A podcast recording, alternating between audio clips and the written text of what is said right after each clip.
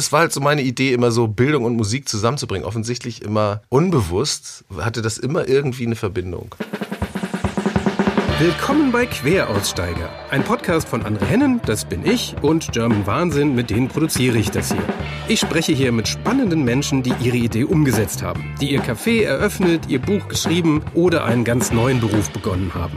Kurz Menschen, die heute etwas ganz anderes machen, als sie früher gemacht haben. Ich will wissen, warum sie das gemacht haben und vor allem wie. Wie fängt man an, was war super und was sollte man besser vermeiden. Aber erstmal gibt es einen kurzen Hinweis von unserem Sponsor. Das ist der Atmende Bücherverlag. Die haben das Hörbuch Das Labyrinth des Faun von Guillermo del Toro und Cornelia Funke inszeniert. Der Knaller ist aber das hier. Wenn ihr gerade Kopfhörer auf habt, merkt ihr, der Sound kommt von überall. Der ist mal links oder auch mal rechts oder auch mal von hinten. Und das ist 3D-Sound. Mit genau dieser Technik ist das gesamte Hörbuch produziert. Und das muss man unbedingt mal gehört haben. Das Labyrinth des Faun gibt's überall, wo es Hörbücher gibt. Und jetzt geht's weiter. Los geht's mit einem ehemaligen Soziologen, der heute Kinderrockstar in der Band Radau ist. Queraussteiger Arne Gedig. So, hier, ich sitze hier mit Arne Gedig. Willkommen. Ja, ich freue mich, dass ich ähm, bei dir sein darf. Arne hat auch einen ganz interessanten äh, Werdegang und zwar mehr oder weniger kurz gefasst vom Soziologen, dann ähm, äh, gab es Qualitätsmanagement in der Weiterbildung. Was das bedeutet, kannst du gleich nochmal erklären. Äh, zwischendurch immer wieder Musik.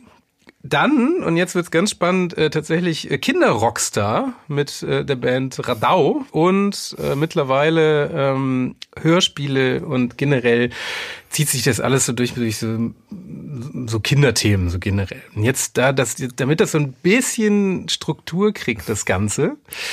Ich, ich weiß nicht, kann, ob ich das versprechen kann, dass es das gibt, aber ich werde mir Mühe geben. Wir versuchen mal. Also ich würde äh, erstmal fragen, wie so man eigentlich erstmal mit Soziologie anfängt und die zweite Frage ist, wie man damit eigentlich einen Job findet und wie man damit Geld verdient. Ja, das, das, das, das haben, hat sich mein Umfeld auch immer gefragt. Was ist das eigentlich und, äh, und wie verdient man eigentlich damit Geld? Und letztlich äh, kann ich es immer noch nicht beantworten. Ähm, Soziologie ist ja sehr vielfältig, ne? Also äh, es geht um Analysen und Strukturen äh, gesellschaftlicher Art ähm, und äh, immer das von oben drauf gucken. Und man kann da sehr viel lesen und sich sehr viel damit beschäftigen. Und damals, als ich das gemacht habe, ich bin, habe glaube ich 98 meinen Abschluss gemacht, ähm, da gab es auch in Hamburg nicht eine wirkliche Studienordnung für meine Fächerkombination. Das heißt, man war total lost in diesem Studium. Und ich habe dann auch zum Beispiel mal so eine Kommilitonin oder so gefragt, so ja, was machst du denn damit mal so jobmäßig? Und äh, die Antwort war dann so, ey, das weiß ich doch jetzt noch nicht, das interessiert mich auch überhaupt nicht. Ich finde einfach nur das Thema spannend. Und ähm, ich weiß nicht, wie es im Moment ist. Ähm, also Soziologen, ne, man kann natürlich in die Forschung gehen, also so äh, klassisch äh, äh, Marktforschung oder Sozialforschung. Also viele Soziologen arbeiten tatsächlich in einer in einer äh, qualitativen oder quantitativen Marktforschung, machen Statistiken oder so, oder in der Sozialforschung und machen Arbeitsmarktanalysen und sowas. Also viel Gesellschaftsforschung generell. Genau, also man kann sozusagen die, die Forschungsrichtung ticken. machen, ja. Mm, man muss ja auch äh, viel Statistik äh, können und so. Und eben auch Gesellschaftstheorien sind äh, Inhalt und so. Oder man geht halt ähm, in Richtung Redaktion und schreibt Bücher und ähm, tauscht sich aus und berät Politiker und so. Und äh, alles, was dazwischen ist. Also das heißt immer, äh, wenn es um gesellschaftliche Zusammenhänge geht, äh, ist, ist man eigentlich als Soziologe gefragt. Ich fand es damals wahnsinnig spannend. Also ich habe... Wie bist du denn drauf gekommen überhaupt? Also wie kommt man denn auf so ein Studium? Ja, ähm... Man findet das interessant. Ne? Also ich bin ja, äh, ich bin nach Hamburg gekommen, ich bin auf Sylt aufgewachsen äh, und bin nach Hamburg gekommen und habe dann äh, Zivildienst in einer ähm, Wohngemeinschaft mit geistig Behinderten gemacht und habe mich da äh, fand es wahnsinnig äh, interessant und auch spannend und habe das genossen und fand das super.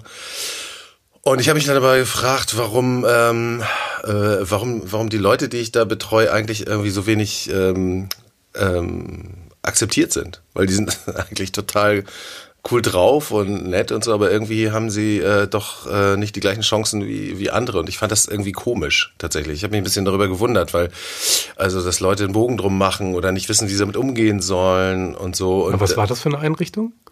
Ähm, damals hieß das äh, Kurt Justerheim Gesellschaft ähm, heißt das. Das heißt, äh, Leben mit Behinderung heißt es heute. Das ist so eine große Einrichtung in Hamburg. Ach so, alles, also kein spezielles. Nee, die haben äh, viele Wohngruppen und so und, ne, also was wie die Evangelische Stiftung Alsterdorf, die auch jetzt externe Wohngruppen hat und so. Also oh, okay. es ging um äh, Betreuung von, von geistig behinderten Erwachsenen in der Regel oder auch Jugendlichen mhm. in in Wohneinrichtung, genau. Und äh, dann habe ich äh, nach dem Zivildienst musste 20 Monate Zivildienst machen. Ne? Ähm, oh ja. Aber wie gesagt, ich fand es ganz cool. So, äh, ich hatte Geld dadurch ähm, und auch äh, ähm, einen Zuschuss äh, für das WG-Zimmer und so.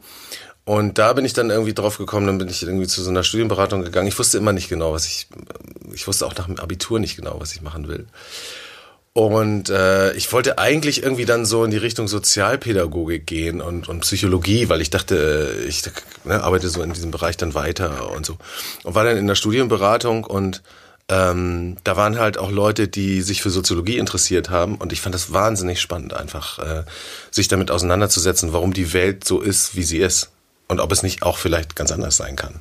Also, äh, na, also muss es überhaupt, äh, muss, müssen wir überhaupt kapitalistisch leben und was hat das eigentlich für negative Auswirkungen und wo kommt das eigentlich überhaupt her und äh, und so, also so diese, so auch so Grundfragen äh, der, der Soziologie. Ähm, was für Werte und Normen haben wir und, und, und muss das so sein? Ich habe immer gedacht, ich mache dann wahrscheinlich in, in diesem Bereich so äh, geistige Behinderung, vielleicht Forschung oder so, macht dann da irgendwie weiter. Aber hattest du da irgendeine Erkenntnis aus diesem Studium äh, zum Thema Gesellschaft und irgend schon was mitgenommen? Was Ganz viele. Also ähm, ich habe dann, also den, die, die, das wirkliche, das, das Einschreiben in, in, in die Uni, ähm, so ein Motiv war, das mir auch fast ein bisschen peinlich ist. Ich glaube, wenn ich das fertig studiert habe, kann ich bessere Songtexte schreiben, weil ich dann die Gesellschaft besser verstehe.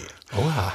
Ne? Also so, äh, ich finde ja äh, gute Songtexte, also wenn man jemanden berühren will, dann hat man so ein bisschen was durchschaut, finde ich immer so. Und ähm, äh, genau, also das war so ein Motiv. Am Ende äh, hat es vielleicht auch geklappt, aber äh, dann nur wirklich über Umwege. Aber ähm, ja, ich habe ganz viele Erkenntnisse in dem Soziologiestudium gewonnen. Ich kann das nur empfehlen. Also wenn jemand nicht weiß, was er studieren soll, er soll auf jeden Fall oder sie Soziologie studieren, weil das eine Möglichkeit ist. Ähm, man denkt immer so, man kann nichts ändern, ne? Also man ja. kann aber wenigstens die Sachen versuchen zu verstehen und dann so einen Ansatz finden, vielleicht ein bisschen was besser zu machen. Das fand ich interessant an dem Studium. Ah, und was hast du dann damit gemacht? Ja, genau, das wollten auch mal alle wissen. So, ja, und was machst du denn jetzt? Und dann habe ich halt so ein bisschen geguckt. Und es gab, ähm, ja, dann war das so, dass äh, ich dann Zwillinge bekommen habe. Ähm, oder ne, mit meiner äh, damaligen Frau. Und wir dann äh, eine gute äh, Antwort auf die Gesellschaft. Äh, ja, genau. Vielleicht ist es auch das ein bisschen besser machen und so. Jedenfalls äh, haben wir, musste ich dann äh, relativ schnell ähm, einen, einen Job finden und habe äh, in der beruflichen Weiterbildung in der geförderten beruflichen Weiterbildung, das ist, sind so private Institutionen, gibt's ja, ähm, die Arbeitslose weiterbilden, die äh, zum Beispiel eine Qualifizierung brauchen, um wieder in den Job einzusteigen. Ne? Oder ne, es gibt dann, weiß ich nicht, die haben in ihrer Ausbildung bestimmte Sachen nicht gelernt und sind arbeitslos, weil sie die nicht können. Also gibt mhm. es so eine Qualifizierung dafür und dann na, haben sie die wieder. Das sind aber so externe Firmen, das ist jetzt nicht Arbeitsamt. Oder nee, das Arbeitsamt. Und das Arbeitsamt äh, bezahlt es letztlich äh, mhm. nur und diese äh, Bildungsträger, äh, diese privaten Bildungsträger müssen auch zertifiziert sein und so weiter. Und die ähm, bieten dann Konzepte an und äh, machen die Beratungsgespräche von äh, und und und äh, bilden dann dann weiter. Und bei so einem Bildungsträger bin ich dann ähm, gelandet. Ich habe dann äh, die IT-Kurse, ähm, also ich habe mich dann so ein bisschen ins IT-Thema, ich war sowieso schon ein bisschen computeraffin, habe dann äh, Leute beraten, das war so richtig gerade so dieses irgendwie so, ja, ähm, Netzwerkadministrator äh, wurden gesucht, ganz viele Netzwerkadministratoren, Computerwachstum, äh, Immer noch. alle brauchten das. Es ist immer noch so, ja. Es hat sich nicht viel geändert. Also ich glaube, genau, aber damals, ganz gut. Äh, damals war es halt so auf dieser, dieser Administratorenebene, äh, genau, es stimmt, es ist immer noch so. Und ähm, ja, da haben wir ganz viele ähm, Leute geschult, auch Umschulungen gemacht. Also. Und da habe ich sowohl Konzepte dafür entwickelt, natürlich zusammen dann mit den, mit den Experten, die das auch äh, unterrichtet haben, ähm, und habe aber auch Leute beraten, die dann gekommen sind und gesagt haben, so ja, hier, ich möchte gerne ähm, Weiterbildung machen und so. Genau. Und bei diesem Bildungsträger ist, ist dann ganz schnell klar geworden, man braucht, äh, man muss, also wir hatten eine gute Qualität und es gab da irgendwie auch immer so schwarze Schafe und da war dann irgendwie klar, wir müssen das irgendwie beweisen, dass wir gut sind und haben dann ähm, ähm, und da wurde, da haben wir, wir haben ein Qualitätsmanagementsystem eingeführt. Das war damals noch nicht obligatorisch für solche Bildungsträger. Und das habe ich halt gemacht mit einer Kollegin und das dann betreut und habe dann äh, so eine Prüfung auch gemacht, so eine TÜV-Prüfung zum Qualitätsbeauftragten, so nach DIN ISO 9001. Aber was ähm, macht man da? Kann ich mir, also ich kann mir das null vorstellen. Also was, also was man im Qualitätsmanagement macht? Also ähm, ja, ja, oder also in der Bildung. In der, in der Bildung zum Thema Qualitätsmanagement. Genau, man prüft Bildung. halt nicht, ob die also Schrauben äh, fest, ja, festsitzen. Das, ja, das vielleicht auch. Äh, ja, wobei. An der Feuerlöscherhalterung.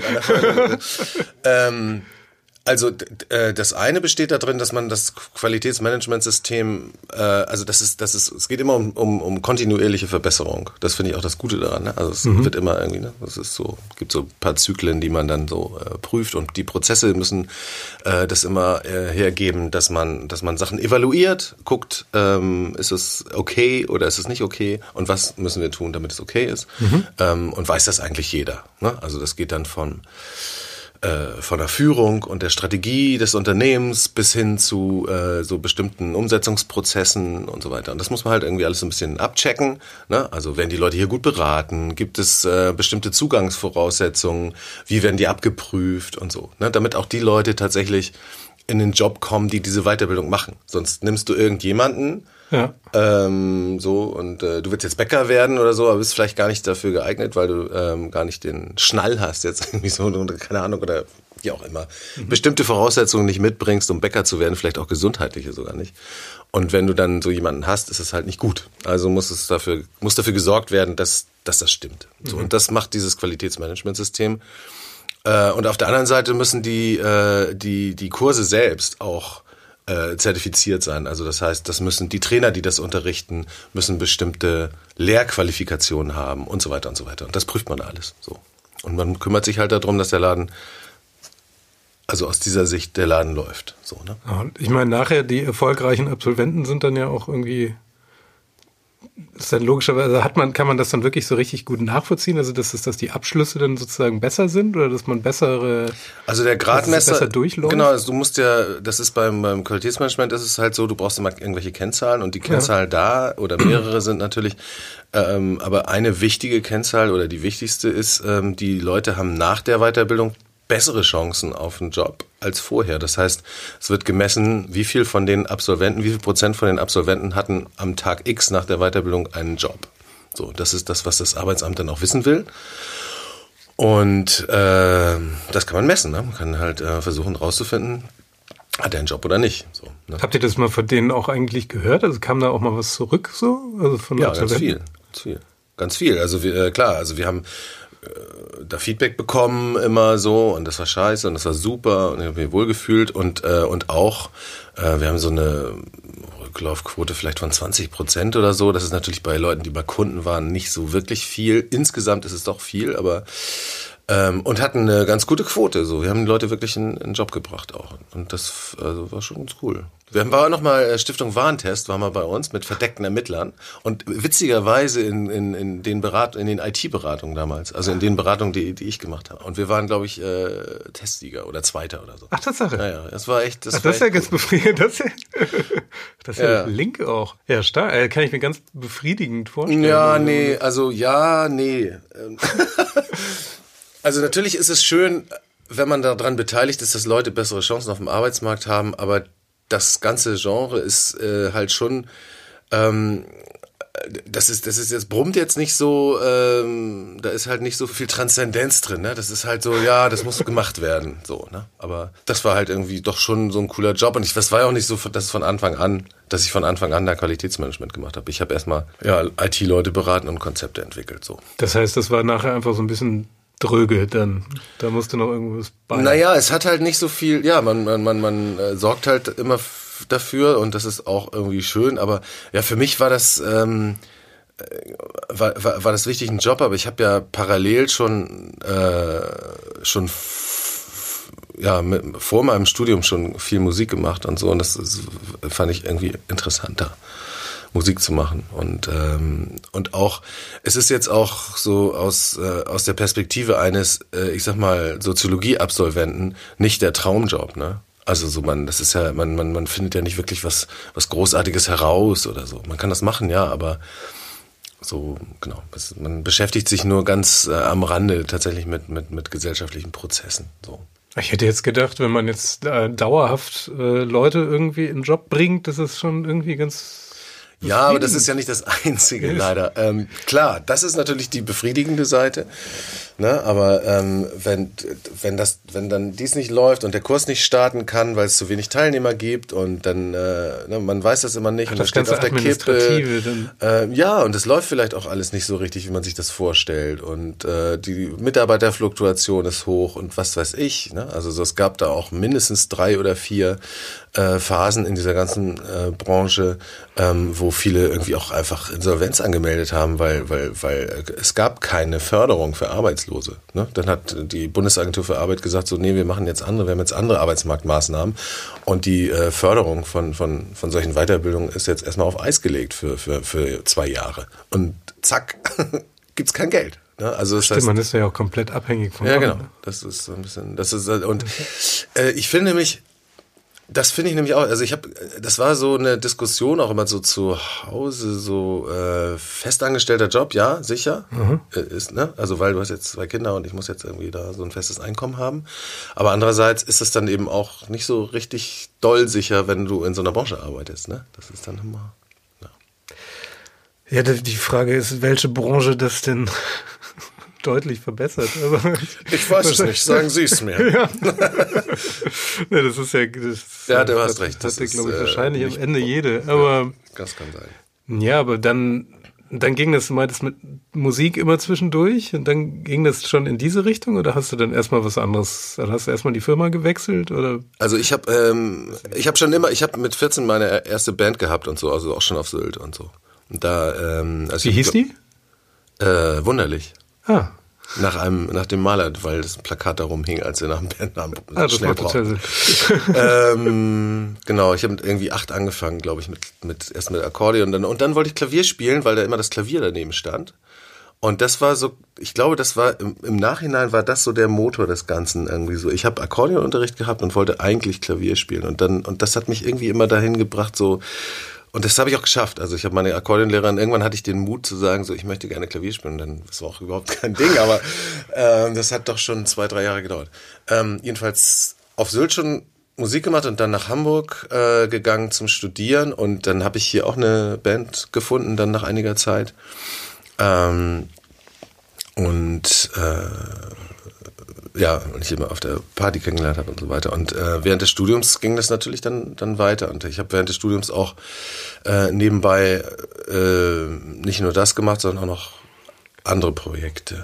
Also, also nicht nur, nicht nur meine, meine eigene Band, sondern ich habe auch noch so Theatermusik äh, gemacht mit und habe äh, über den Zivildienst und dann die, äh, die während des Studiums habe ich auch weitergearbeitet im Behindertenbereich und habe dann äh, da auch Leute kennengelernt, die, die äh, so eine Theater Freizeiten gemacht haben. Da habe ich dann auch Musik geschrieben und war mit denen dann irgendwie mal äh, so auf Freizeit als Teamer und solche Sachen. Also solche habe ich immer nebenbei auch noch ähm, ja, Musik gemacht und, und, und, und, und so. Das war eigentlich immer, immer parallel. Ich finde es ja ganz spannend, dass der Zivildienst, der so relativ prägend fürs restliche Leben war. Das ist, äh, den gibt's ja gar nicht mehr in dem nee, Sinne. Also nee, aber ich habe das auch bei meinen, äh, bei meinen älteren Kindern, äh, die auch schon lange ähm, oder länger, ähm, na lange noch nicht, aber länger aus der Schule raus sind. Äh, es gibt eben so eine Phase, du bist mit der Schule fertig und jetzt ist die Orientierung da, ne, dieses Gap Year, so mhm. was, was soll ich jetzt machen? Und ich verstehe das total, wenn man das nicht weiß. Und ich fand das, äh, und da, da war das eben so, als es Zivildienst, also wie die Wehrpflicht und den, äh, den Ersatzdienst gab, natürlich eigentlich ganz ähm, kommod, dass man, äh, dass man sich, dass man das muss, man musste das machen oder mhm. was, eben was anderes ähm, und konnte sich dann orientieren irgendwie und äh, diese diese Richtungsvorgabe, die dann natürlich zu was ganz anderem geführt hat, ähm, die hat man heute nicht. Ne? Man muss, es gibt, du kannst, das ist eben auch so diese. Du hast ja keinen Kontakt zur Pflege jetzt, wenn außer du irgendwann Du hast das Alter Risiko, ist. dir das irgendwie falsch auszusuchen. Ne? Du gehst ja. irgendwie nach Neuseeland und machst Work and Travel oder du, äh, keine Ahnung, machst ein freiwilliges soziales Jahr irgendwo, keine Ahnung. Und äh, das alles ist, musst du dir selber alles erarbeiten und raussuchen. Das ist genauso wie mit der Anzahl der Studiengänge. Ich weiß nicht, man kann die, glaube ich, gar nicht zählen. Ne? Also ich weiß nicht, sind fünf oder sechsstellige Zahlen irgendwie, so wie viele Studiengänge es gibt. Ich bin immer fasziniert von diesem Buch, was einmal im Jahr rauskommt. Dieses, dieser Studienführer. Also es gibt, es gibt auch, es ja, gibt auch ein gedrucktes Buch. Es ist ein Telefonbuch, ja. Ja, genau. Und äh, ich hatte auch sowas, einen Studienführer, als ich Abitur gemacht habe und also danach. Und das war so ein DIN A5 Heftchen. So, ne? Also das ist halt das so ein bisschen der Unterschied. Und ähm, das ist, jetzt, das ist auch noch nicht 100 Jahre her, ne? Aber das ist halt echt viel passiert da in dem. Aber wann war das? Also, also ich Abitur gemacht habe. Ja? Ähm, Zivildienst, das war äh, so 1987 oder so. Also 19. Fuhren da schon die Eisenbahnen durch die Stadt. ja, genau. Ja, aber ach, ja, 87, ja gut. Jedenfalls, da, genau, also es war schon prägend, äh, das mit dem Zivildienst, aber letztlich ähm, war parallel immer auch so Musik äh, immer irgendwie wichtig für mich. Also es war jetzt nicht so, ne, dass, dass ich jetzt also völlig ohne irgendwie das äh, musikalische irgendwie weitergemacht habe, sondern es war immer so, dass ich parallel irgendwie eine Band hatte. Und wenn man eine Band hat, dann, ähm, dann möchte man irgendwie mit dieser Band auch erfolgreich sein. Also bei uns war das jedenfalls so in den Bands, in denen ich gespielt habe. Es war jetzt nicht so, dass wir uns einfach nur dafür getroffen haben, äh, im Übungsraum zu sein, sondern wir wollten natürlich auch irgendwie damals, was weiß ich, keine Ahnung, mal ein MTV-Interview äh, geben oder so. Also deswegen war das immer so ein Motor, ähm, weiter Musik zu machen, auch mit anderen Leuten innerhalb dieser Bands und so. Also klar, Musik machen erfüllt einen total und so, das war das eine. Und auch das andere, dass man da irgendwie weiterkommen will. Und parallel eben immer diese Notwendigkeit, ja, also du kannst jetzt nicht irgendwie einfach nur Musik machen, sondern äh, du musst ja äh, du, du, musst ja deine Miete bezahlen und so. Ne? Also dieses Verständnis, es war auf jeden Fall sehr, sehr lange bei mir vorhanden. Und wenn man dann auf einmal zwei Kinder hat, weil es Zwillinge sind, ähm, und dann muss man umziehen und dann, ne, und so, und plötzlich, äh, also da, da, da, da geht man einfach arbeiten, weil man das braucht. Ja, klar. Genau. So, und äh, kann man jetzt auch nicht sagen, irgendwie, ähm, nö, ich mache jetzt weiter Musik. Ja, aber da, da hast du immer noch diesen Qualitätsmanagement in der Bildung auch weiter durchgezogen. Das habe ich dann als, angefangen. Als, Geld, als Geldquelle. Genau, also äh, die Zwillinge sind äh, geboren, hatte ich meinen äh, Soziologieabschluss noch nicht, den habe ich dann gemacht. Also das musste dann relativ schnell gehen. Und parallel auch ähm, anlässlich der Kinder eben. Wir sind umgezogen, weil wir zwei Kinder bekommen haben, haben daneben gewohnt und dann äh, wollten wir ein Sommerfest machen und hatten eben äh, alle da irgendwie gerade Kinder bekommen ähm, und haben uns überlegt, okay, wir, äh, wir machen doch Musik, ähm, lass uns doch irgendwie was für Kinder auch machen. Ähm, dann stellen wir uns da hin und machen irgendwie, äh, irgendwie ein paar coole Kinderlieder und, und spielen die halt, wie wir es sonst auch spielen würden, mit E-Gitarre und, und Schlagzeug und so. Mhm. Und dann, ähm, das war, äh, das war 97, 98, äh, 98 schon das zweite Jahr, weil das irgendwie dann ganz cool ankam und dann, ähm, also wir haben das gemacht, äh, da war dann Chrissy auch noch dabei im Hof und äh, das war, das, das, das ist halt eingeschlagen wie eine Bombe. Das war, ähm, also ne, so, so rockig gespielte ähm, Songs für Kinder gab's sehr wenig. Also es gab schon eine andere Band, die so ein bisschen in die Richtung äh, ging, ähm, was wir natürlich auch überhaupt nicht wussten äh, da zu der Zeit. Wir haben es einfach mal gemacht und das wäre es dann eigentlich gewesen. Aber dann haben äh, hat ein Kindergarten angefragt, wollt ihr nicht bei uns spielen? Dann haben äh, hab, haben wir gesagt, äh, die die Hofleute haben gesagt, das müsst ihr nächstes Jahr wieder machen äh, und so weiter und so weiter. Also es hat hieß ihr da direkt aber Radau? Nee, schon? da noch nicht. Das war dann im, im Jahr drauf. Ähm, war dann klar irgendwie so, okay, wir müssen da, wir haben da jetzt ein paar Auftrittsanfragen dafür. Und wir hatten nur ein oder zwei eigene Songs, ne? Wir haben so, mhm. so, eine Kaffeekanne gecovert mit, mit durchgehender Bassdrum und so. Also so Alles klar. halt partymäßig. Ja. Ähm, und hatten zwei, drei, ja, dann schon, ja, keine Ahnung, jedenfalls wenig eigene Songs. Und dann ähm, haben wir gesagt, so, wir brauchen jetzt einen Namen. Dann haben wir so einen kleinen Pitch gemacht und äh, diesen Pitch haben wir dann gar nicht mehr zu Ende gemacht, weil ein Nachbar dann gesagt hat, irgendwie, ja, nennt euch doch Radau weil der halt ein bisschen genervt war davon. ähm, und dann haben wir gesagt, ja, das ist eine prima Idee. Der Nachbar hat es gesagt. Ja, also der Nachbar in diesem Hof, weil wir das auf diesem Hoffest das zuerst mal gemacht haben. Genervt. Ja, genau. Und dann haben wir, ähm, dann haben wir uns überlegt, okay, ähm, wenn das jetzt so eine, wenn das jetzt so ein Sog ist, also es war für mich auch so ein, also erstens war, war das plötzlich, war das nachgefragt. Ne? Wir waren im Grunde genommen so ein Gegenmodell zu der existierenden äh, Singer-Songwriter, Kindermusik, die einfach strukturierte Lieder hat. Fällt gerade nochmal der Name nicht ein. Rolf Zukowski? Rolf, Rolf Zukowski natürlich. Also jedenfalls wollten wir so, äh, sind wir ein bisschen anders äh, unterwegs gewesen und das wollten wir irgendwie auch so ein bisschen illustrieren und dann wussten wir nicht so, wir brauchten irgendwie so, so ein bisschen so ein Slogan und so und dann sind wir auf garantiert Blockflöten freigekommen. Ähm, was nicht heißt, dass wir was gegen Blockflöten haben, aber einfach nur um, um, um ganz klar zu sagen, so hier ist irgendwie ein bisschen was anderes. Und das hat so einen Sog irgendwie äh, ausgelöst, dass wir, wir haben nie Auftritte akquiriert. Wir akquirieren immer noch nicht Auftritte. So, also äh, doch, als wir das Weihnachtsalbum gemacht haben, haben wir gedacht, wir machen mal so eine Weihnachtstour. Aber ansonsten hat, war das immer, also haben wir immer, ähm, also die Auftritte, die wir haben, wir haben so, ja, immer noch 30 Auftritte im Jahr oder so, oder 40 in, also auch bundesweit und so. Ähm, Aber auf Anfrage, alle? Ja, alle auf Anfrage, ja. Das ist super. Und das war eben so ein Sog, der da angefangen hat. Und für mich war das auch, also so im Nachhinein betrachtet, äh, der, der Beginn äh, vom, von so einem Sog der Sinnhaftigkeit. Also es hat plötzlich, das war, das macht so viel Sinn. Ähm, und auch dieses, dieses Thema Kinder, ne? Also ja. ich komme aus, aus einer Pädagogenfamilie, ne? Meine Mutter war Kindergartenleiterin. Ich, mit 16 habe ich meine Partys im Kindergarten gefeiert. Und da alles zerlegt mit, mit 100 Leuten und so. Ähm, ja, ja, echt krass. Also ähm, legendäre, äh, naja, anderes Thema. ähm, aber, dies, aber ich finde, ist das eben... Ähm, das hat so viel Sinn gemacht, sich äh, äh, Texte auszudenken für, für Musik, für Kinder, die eben ähm, versucht, also das, versucht irgendwie auch ähm, dieses, dieses, äh, diese Perspektive von Kindern aufzufangen, ne? also diese andere Art Welt zu sehen, ne? Fragen zu stellen, die auf die wir jetzt so nicht kommen würden, nicht mehr. Wären wir wieder bei der Soziologie dann. Genau. Im, also am Ende ähm, also jetzt sind wir schon so ein bisschen am Ende, aber wir springen ja immer. Ja, ähm, ich mag das ja immer, wie sich das so beeinflusst. Also, genau, ähm, und das ist, äh, ich, für, für mich ist es tatsächlich eine, eine Parallele. Also die Betrachtung der äh, der Welt, auch der Philosophie, ne?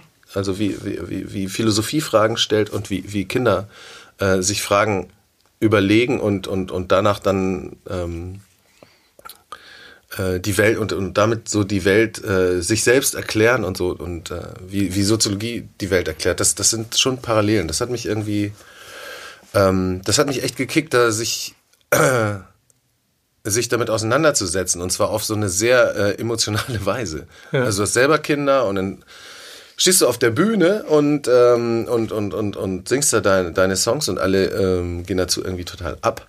Ähm, und, und, und du merkst irgendwie so, dass ähm, die Fragen, die, die die Kinder haben, die dich inspiriert haben zu diesem Song, inspirieren dich genauso. Und du stellst dir plötzlich diese Frage auch neu. Warum ist das eigentlich so? Ne? Das muss doch nicht so sein. Das ist, die Welt ist so. Warum ist die so? Das will ich nicht. Hast du ein Beispiel? Also ein Song in, aus der Zeit, den ich geschrieben habe, äh, heißt Warum muss man schlafen?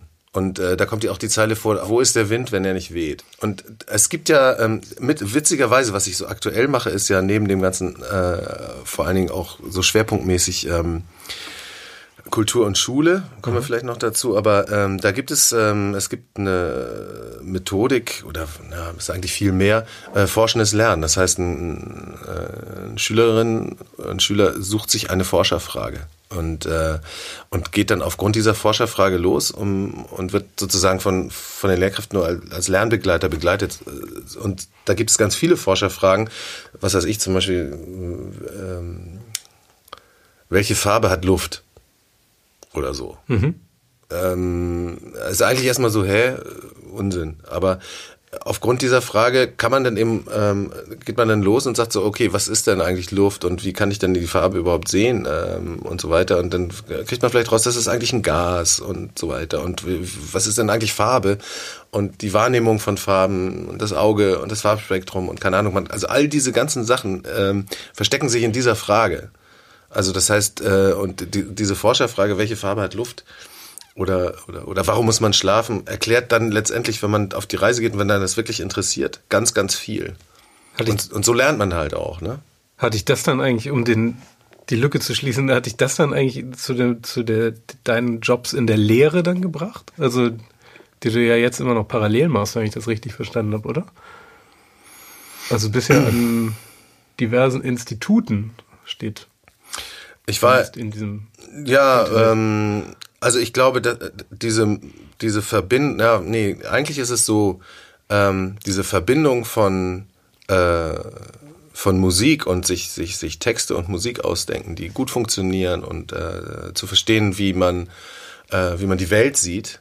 Diese Verbindung zu zu der Frage, wie man am besten lernt. Also wie lernen Kinder am besten. Und auch dieses, dass ich, dass, dass Kinder irgendwie so ein Grundthema sind bei mhm. mir. Ähm, ich glaube, diese Verbindung ist das, warum ich da, warum ich sozusagen wieder in Richtung Bildung gegangen bin. Es sind natürlich auch so Zufälle immer, ne? Also wie sich das entwickelt hat. Aber ähm, wie ist das denn gekommen? Ich weiß nicht mehr. Ich glaube, es war 2005 oder so. Ähm, da bin ich dann gekündigt worden, weil das mal wieder so eine Flaute war in der, in der geförderten Weiterbildung. Dann habe ich mir äh, einen neuen Job gesucht äh, bei einem anderen Träger, der auch ein bisschen anders funktionierte und äh, der auch mehr mit mit Musik zu tun hat. Das war im Veranstaltungsbereich und so weiter. Und da das ist dann so nach einem Jahr wieder auseinandergegangen und dann bin ich dann wieder zurück, aber eben als Freelancer. Ich habe gesagt, äh, festangestellt nicht mehr, sondern Freelancer. Und dann habe ich von da an, also seit 2006 bin ich äh, selbstständig mhm. und mache diese ganzen Sachen alle selbstständig. So. Ähm, und da, das war halt so die Idee. Jetzt habe ich die Möglichkeit äh, mit dieser Selbstständigkeit habe ich mehr Freiheit mhm. und äh, kann jetzt auch mich mehr um Sachen kümmern, die mehr mit Musik zu tun haben. Weil das ist eben nur das eine. Ich habe keinen Arbeitsvertrag. Ich kann sagen, ich komme morgen nicht und so weiter. Aber die Kohle muss halt stimmen. Und das war sozusagen der Anfang, diese Balance irgendwie mit mehr Freiheit zu halten. Also im Grunde genommen ist es so ein, ich meine, es ist ja Querausstieg, das Thema, und es ist aber im Grunde genommen so ein Ausstieg, ohne die Tür hinter sich zuzumachen, wenn du so willst, ne? Ja, das ist das und, bestmöglich. Äh, ja, ja, genau. Und das habe ich halt, äh, das habe ich dann äh, sehr viele Jahre auch auch ähm, geschafft also sozusagen als Berater in, in einer Bildungseinrichtung äh, zu arbeiten und dann habe ich äh, nebenbei und das genau, da habe ich dann auch in der Fachschule für Sozialpädagogik, äh, also in der, in der Erzieherfachschule Musik unterrichtet, also Musik für Erzieherinnen und Erzieher, was wiederum auch ja diesen Bereich Kinder und Musik bedient, ne? Dann wollte ich, dann, dann wollte ich da, da wollte ich eigentlich Lehrer werden, weil ähm, also Erziehern Musik beizubringen, damit Musik ein Thema ist im Kindergarten, ja. fand ich super. Ähm, und ich glaube, ich habe das auch ganz gut gemacht, aber das Problem war, ich habe halt, ähm, weil ich eben keine Lehrerausbildung habe, nur so ein, also ich glaube, es waren 18 Euro die Stunde brutto bekommen. Und ähm, damit kann man natürlich nicht äh, eine Wohnung und eine fünfköpfige Familie, also oder ne, also drei Kinder und so. Das ist ähm, genau. Ja. Und dann habe ich versucht, als Quereinsteiger Oha. in den Lehrerjob zu kommen. Was aber nicht geklappt hat, weil ich äh, nicht die, den Diplomabschluss, sondern einen Magisterabschluss hatte. Und äh, ich weiß nicht, wie es jetzt ist, aber es, ich habe es zwei Jahre lang probiert bis in die höchste Instanz und ich konnte nicht, mhm. weil, ähm, weil mein Abschluss ein Magisterabschluss, übrigens gleichwertig mit dem Diplom und nicht Diplomabschluss war. Das steht halt so in, in den Regularien und dann geht das eben nicht. Das ist echt verrückt. Ne? Die Behörde hat gesagt, das kann die Schule selber machen und die Schule hat gesagt, naja, ich kann das nur machen, wenn ich eine Lehrerstelle für dich habe. Und dann habe ich dann irgendwann gesagt, das sorry. da habe ich Bandcoaching ne? gemacht, also auch ne? Ja, ja, genau. Dann habe ich Bandcoaching gemacht. Also das war halt so meine Idee immer so Bildung und Musik zusammenzubringen. Offensichtlich immer ja. unbewusst hatte das immer irgendwie eine Verbindung, so. Ja. Also parallel immer Radau und das auch immer besser gelaufen ist, ne? Also so. Ja, die Band gibt's ja jetzt, jetzt ja im 98, das ist jetzt, ihr hattet letztes Jahr dann 20-Jähriges. Ja, ja, ja. 20 Jahre. Das ist, äh, wenn man da die Kinder das währenddessen aufwachsen. Das sind dann irgendwie drei oder vier äh, Grundschulgenerationen. Ne? Man muss auch immer wieder von vorne anfangen. Das ist jetzt auch so, dass äh, die meisten Eltern, die im Publikum sind, jünger sind als wir. Das heißt, wir müssen halt auch gucken, dass wir musikalisch nicht, nicht stehen bleiben. Ne? Also so. Es hat sich unheimlich viel geändert in der Musikszene. Ich finde es ganz angenehm tatsächlich, Super. weil ja. diese wir hatten zwischendurch mal auch so, wenn man längere Zeit Auto fährt und die Kinder dürfen sich Musik wünschen. Das ist, also wenn man, also, jetzt nicht groß über Rolf Zukowski, das ist ja ein beeindruckendes Lebenswerk, aber ich, ich werde verrückt. Also schon nach drei, vier Songs ist immer Man so hat jetzt äh, auf jeden Fall mehr Auswahl. Es gab auch früher schon noch mehr als Rolf Zukowski, aber es ist ja irgendwie ein Genre, ne? Also man sagt ja, Kindermusik ist ein Genre, aber es ist eigentlich kein Genre. Es ist, äh, weil es gibt in der, in der Musik für Kinder äh, eigentlich sehr viele Genres. Es gibt Jazz, äh, es gibt rockigere Musik und äh, poppige äh, Bands, es gibt Hip-Hop, ähm, Singer-Songwriter, wenn du so willst. Ne? Es gibt da eigentlich sehr viele Genres, die und die, äh, die Musik wird aber vor allen Dingen für, für Kinder geschrieben. Das ist dann vielleicht die, die Gemeinsamkeit. Und inzwischen finde ich es eben super, dass, dass man so viel Auswahl hat an Musik für Kinder.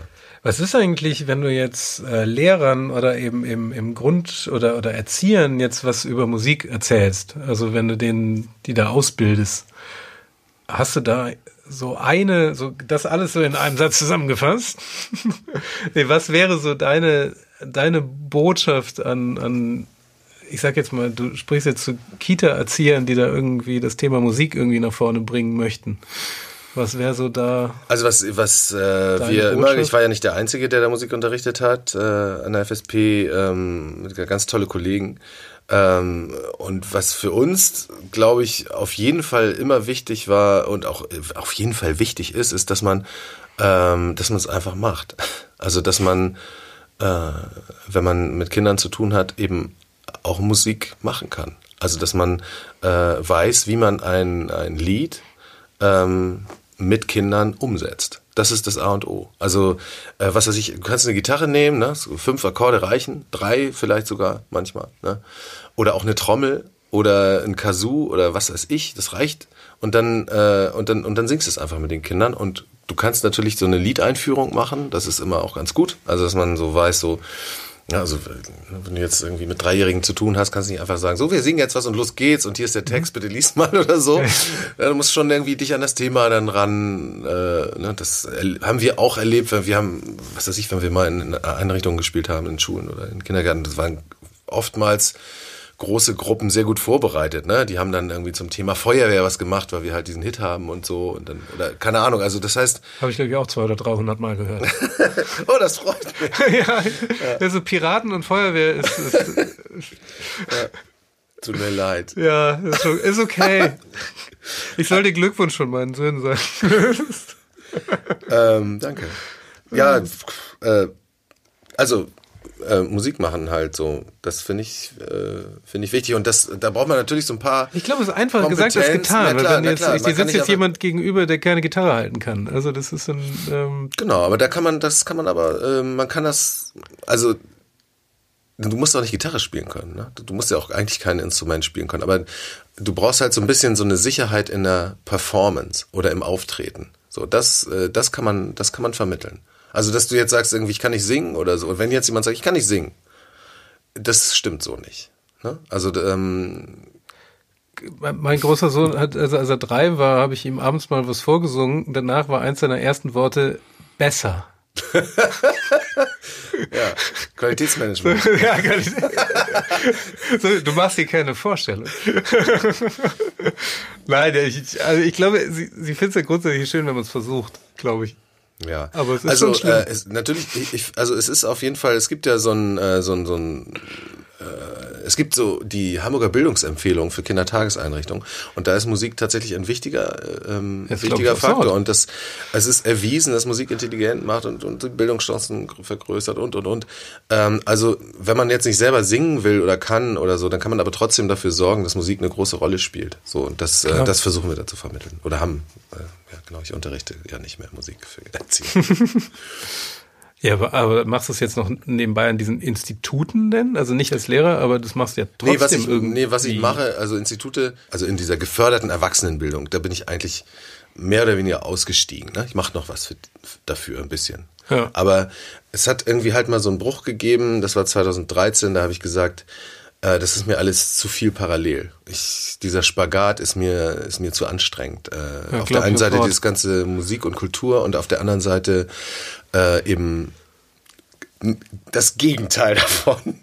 Und äh, dann habe ich, ähm, und ich hatte aber irgendwie nicht genug Geld, mir ein Coaching zu leisten. Und äh, dann irgendwann äh, bin ich zufällig auf äh, eine Förderung gestoßen für ein Coaching und dann habe ich sofort zugegriffen und das war mega. Äh, das war über die äh, Kreativgesellschaft, die sowas irgendwie auch vermitteln Ah, ja. und äh, es war ähm, war echt super ähm, und hatte ich hatte auch noch eine diese selbstständigen Förderung vom Arbeitsamt irgendwie glaube ich das war glaube ich noch vorher genau das war nach äh, als ich als ich dann gesagt habe so ich bin jetzt selbstständig aber in diesem ganzen Zusammenhang mit diesem Coaching und wie wie kann man das besser zusammenbringen ähm, habe hab ich ähm, mir was zusammengesucht, wie man, äh, wie ich mich präsentiere praktisch, wie ich mich als selbstständiger ähm, Musiker, der diesen Hintergrund hat, präsentieren kann, um das zusammenzubringen. Also dass ich eben nicht nur äh, Kinderrockstar bin, sondern eben auch äh, noch so, so ein Background habe, um vielleicht äh, in bestimmten Institutionen, also in Kultureinrichtungen oder äh, Bildungseinrichtungen oder so, auch ähm, mal eingeladen zu werden, um mal, ähm, keine Ahnung, mal ein paar Fragen zu besprechen oder so. Und das habe ich mir überlegt in diesem Coaching, wie, wie ich das anbiete. Und das hat äh, ganz gut geklappt, muss ich sagen. Also auch, auch nicht so, wie ich geplant habe, sondern ähm, also ich habe zum Beispiel, ich wollte dann zum Beispiel, ich habe ein Projekt evaluiert, ein Jahr lang, so eine klassische Evaluation gemacht. Äh, Und ähm, das war schon irgendwie so diese Expertise als ne, Qualität und Soziologie und so, dieses ganze Konglomerat und auf der anderen Seite eben äh, Musik für Kinder, so was ist da vielleicht von Bedeutung und so. Und das äh, habe ich auch gemacht und so.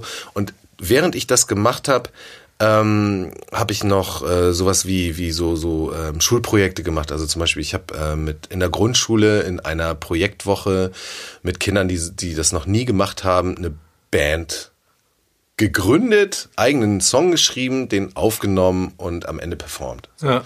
Und das, äh, das, das mache ich total gerne. Das habe ich immer so mal gemacht. Und da war das dann so, ähm, dass durch dieses Projekt, durch dieses eine Projekt und durch jemanden, den, wo ich sozusagen nochmal so, einen- so, einen- so einen Fuß in die Tür kriegen wollte, um vielleicht nochmal was anderes zu evaluieren, ist dann jemand auf mich gestoßen, der mich empfohlen hat in einer Stiftung. Und diese Stiftung hat ein Projekt gefördert, das nennt sich, nannte sich Kulturschule. Und die haben mich da vorgeschlagen. Und äh, da geht es darum, mit kulturellen und, und kreativen Methoden und, und, und mit Kultur Schule zu entwickeln, Schule besser zu machen. Und ähm, das ist jetzt vielleicht auch noch ein bisschen komplex, kann ich auch noch mal mehr zu erzählen, aber das fand ich dann so, also da habe ich mich wirklich zu Hause gefühlt, weil so als Künstler kann man ja sagen, ne?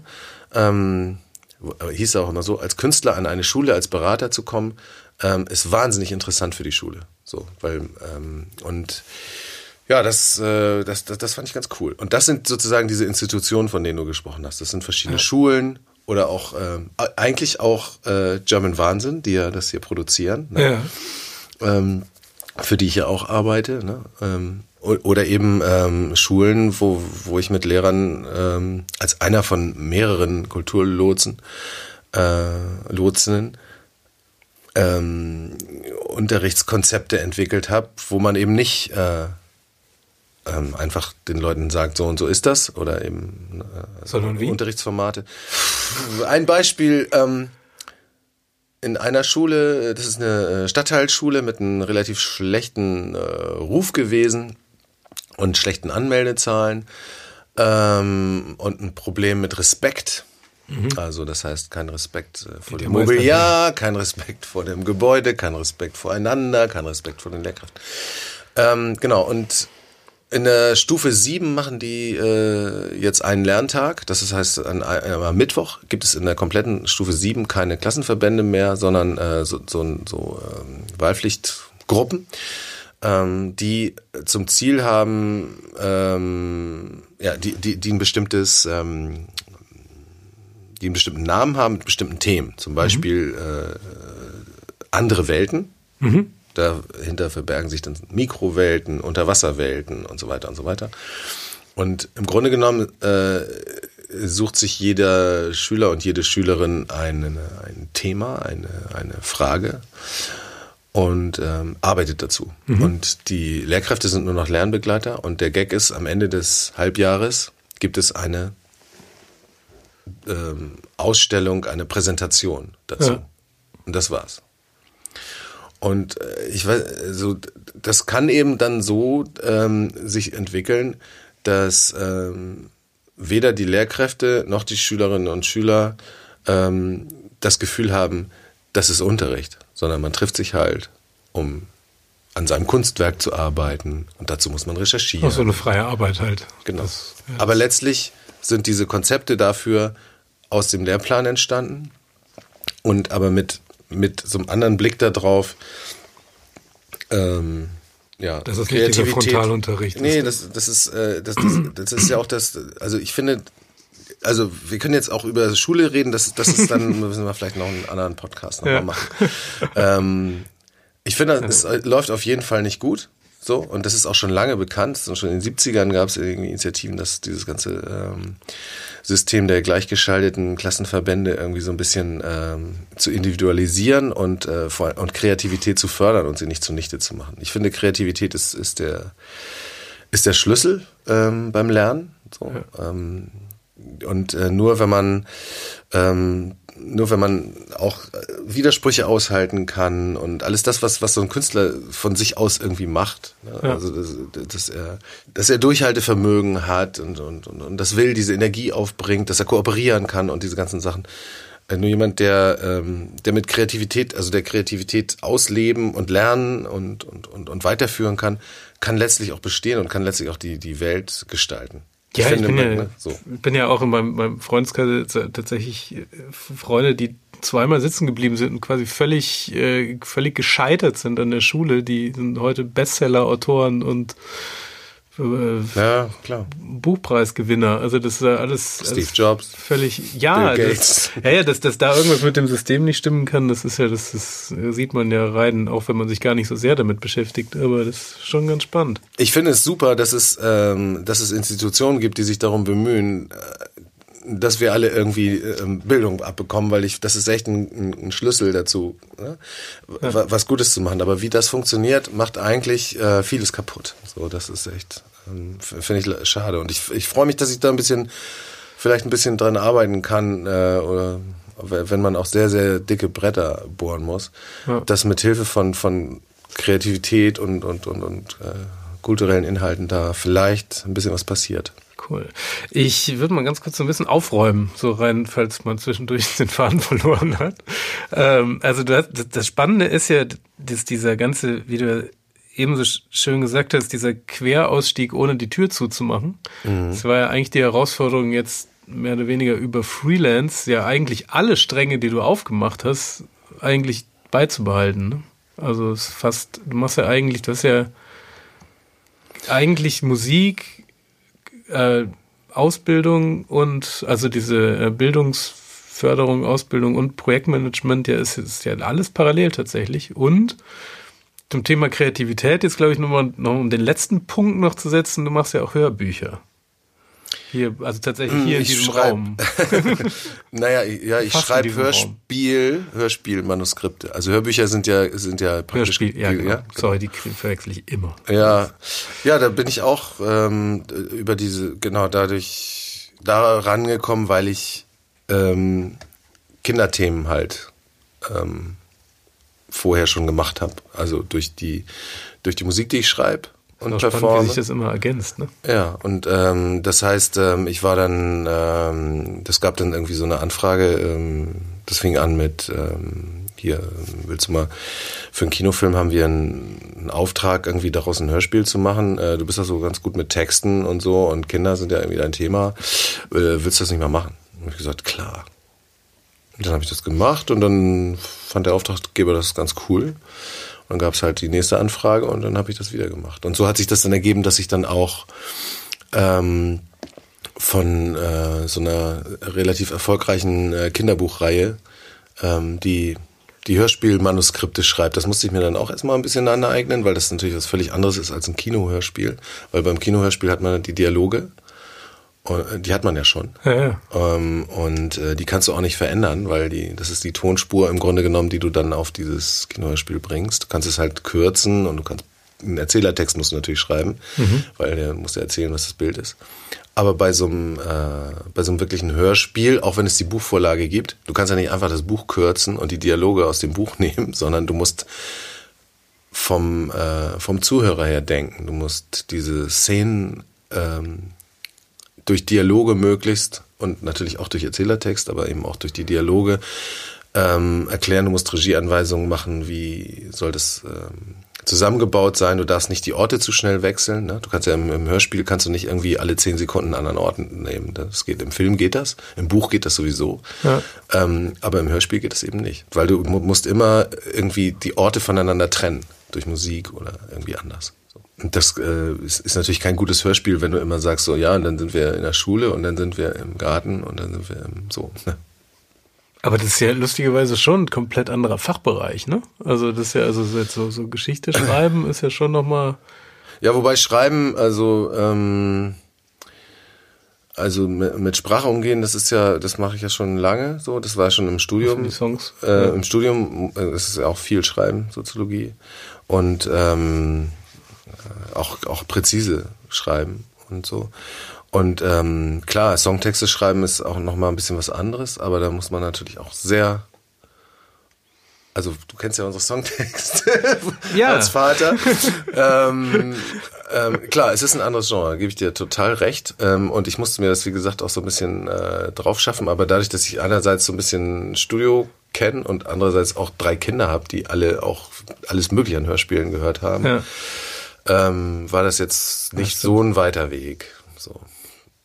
Aber ähm, ich bin da auch äh, froh und dankbar, dass ich mich da ausprobieren durfte. Und mittlerweile, glaube ich, ist es das 14. Hörspiel oder Boah, 15. Echt? Was ich gerade schreibe. Ja, ich habe jetzt äh, schon wieder demnächst Abgabe. Es ist, ähm Oha. ah, krass. Ja, das ist ja mal ein... Und wenn du jetzt tatsächlich mal alles zusammen nochmal mhm. siehst, also von der Soziologie über Bildung, mhm. über alles, was so da war, Band, Hörspiel, wenn du jetzt ganz am Anfang nochmal den Abiturienten oder Schulabgänger oder sonst was hast, der gerade auch, du hast es mal Gap Year eben genannt, mhm. so in dieser Phase, ich habe keine Ahnung. Mhm. Mal abgesehen von dem Tipp, unbedingt Soziologie studieren. ja, unbedingt Musik machen. Unbedingt Musik machen. Was wäre denn sonst so dein, dein mhm. Tipp fürs Leben? Kein Druck. Was ist dein Tipp fürs Leben? Also mir hat das geholfen tatsächlich, ähm, dass ich, dass ich die Musik hatte. Also das war immer ein Trost und eine Zuversicht. Ich finde, das ist das, das A und O ist zuversichtlich zu sein. Und wenn man kreativ ist und sich diese Kreativität erhalten kann, dann ist man, kann man auch zuversichtlich sein. Dann kann man auch äh, eine Unsicherheit aushalten, ob die Zukunft rosig wird oder nicht, weil ähm, dann kann man, äh, ja. Also ich glaube, wenn man es schafft, sich Kreativität zu erhalten, dann, äh, dann macht man das, dann macht man nichts falsch. So. Ich kann jetzt irgendwie kein Berufs-, keine Berufsempfehlung aussprechen oder äh, macht dies oder jenes. Ja, das kann, glaube ich, niemand. Tipp, äh, äh, bleib zuversichtlich hat nur jetzt, das ist ein sehr schöner Tipp, den hatten wir ja noch nicht. Okay. Das ist sehr, sehr gut. Ja, weil ich glaube auch wirklich, dass damit wahnsinnig viel zusammenhängt, weil sonst macht man es halt einfach nicht. Wenn weil man nicht, hat halt, je mehr du dich mit einer ja. Sache auseinandersetzt, desto mehr Probleme sieht man ja. Und dann lässt man es immer eher. War so mein Gefühl. Ja, ich habe Je besser informiert ich war, desto mehr habe ich es gelassen. Genau. Deswegen äh, versuche ich jetzt einfach gar nichts mehr zu wissen. ja, ist vielleicht auch nicht. Bei mir war es so, dass ich ähm, immer diesen, äh, diese Spannung hatte, irgendwie so, nee, das kannst du nicht bringen, weil du musst regelmäßig, äh, re regelmäßiges Einkommen haben. Ja. Und dieses regelmäßige Einkommen ähm, habe ich vielleicht nicht in einem Jahr, wenn ich jetzt das tue. Ja. Aber dadurch, dass man eben sowieso das macht, was man machen will, also egal, ob man das jetzt bewusst macht oder nicht, also mich hat das immer irgendwie gesteuert, weil das, was du gerne machst, machst du mit viel mehr Energie ja. als das, was du machen musst. Und ähm, es gibt vielleicht Leute, die sich da sehr disziplinieren können ähm, und ähm, und für immer oder grundsätzlich irgendwie das auch mit viel Energie machen, was sie nicht gerne machen. Aber beim, also ich ähm, ich merke so, dass ich dass ich viel Energie habe, wenn ich Sachen gerne mache. Und, ähm, und nur mit viel Energie kommt man irgendwie auch voran. Und nur mit viel Energie kann man auch. Dann kriegt man auch irgendwann mal Geld. Ja, glaube ich tatsächlich. Ja, ja. Du, das hat ganz viel Spaß gemacht. Vielen Dank. Ja, vielen Dank für die Einladung. Ich ähm, freue mich, dass ich das mal hier ausbreiten durfte. Das war Queraussteiger für heute. Ich bin André Hennen und sage German Wahnsinn vielen Dank. Falls ihr Verbesserungsvorschläge habt, schreibt uns gerne auf Facebook oder Instagram. Also bis nächste Woche.